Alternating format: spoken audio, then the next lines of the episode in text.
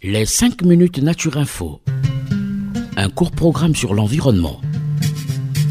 Pourquoi les plantes sont-elles vertes? Pourquoi faut-il protéger la mangrove? Pourquoi faut-il protéger les tortues marines? Qu'est-ce que le développement durable? Des questions et des réponses par l'ONG Renatura Avec ses experts sur Radio Mucodec.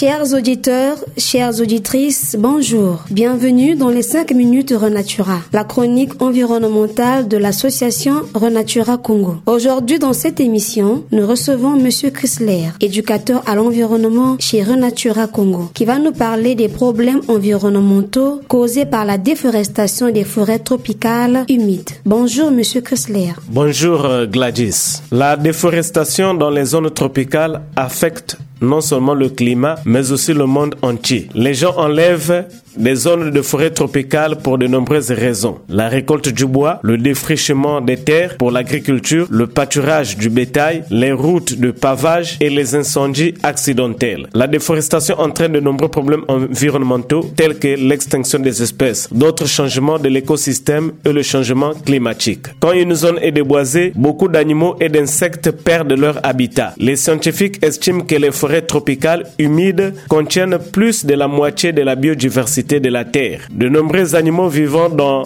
les forêts tropicales humides ont besoin de conditions de vie spécifiques et ne vivent que dans une petite zone. Par conséquent, même lorsque les hommes nettoient une zone relativement petite, les espèces peuvent disparaître. Cette perte n'est pas seulement triste, cela gêne aussi la science. Les organismes, en particulier les plantes, sont souvent une source d'avancée pour les humains, de sorte que leur disparition représente une perte d'opportunités scientifiques. Les gaz à effet de serre qui contribuent au réchauffement de la planète sont libérés lorsque les forêts tropicales sont défrichées. Les arbres contiennent une grande quantité de carbone qui est libéré dans l'atmosphère lorsqu'ils sont coupés. Les arbres absorbent également les gaz à effet de serre des industries de sorte que la déforestation libère des gaz et réduit la capacité de la forêt tropicale à éliminer les gaz émis par les voitures, les usines et d'autres sources. La plupart des éléments nutritifs dans la forêt tropicale sont stockés dans les arbres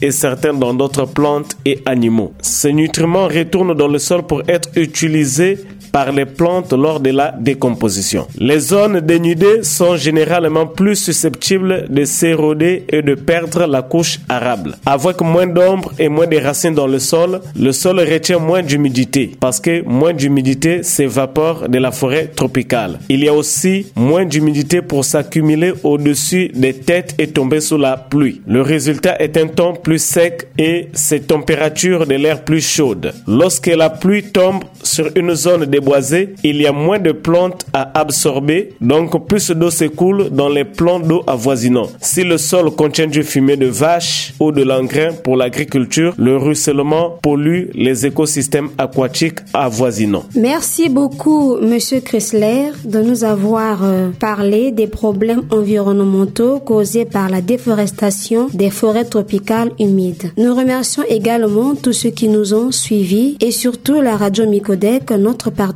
Pour tous ceux qui ont des questions à nous poser, nous répondons au 05 742 42 80. 05 742 42 80. Merci. Écoutez, écoutez, c'est Radio Mucodec. Radio Mucodec.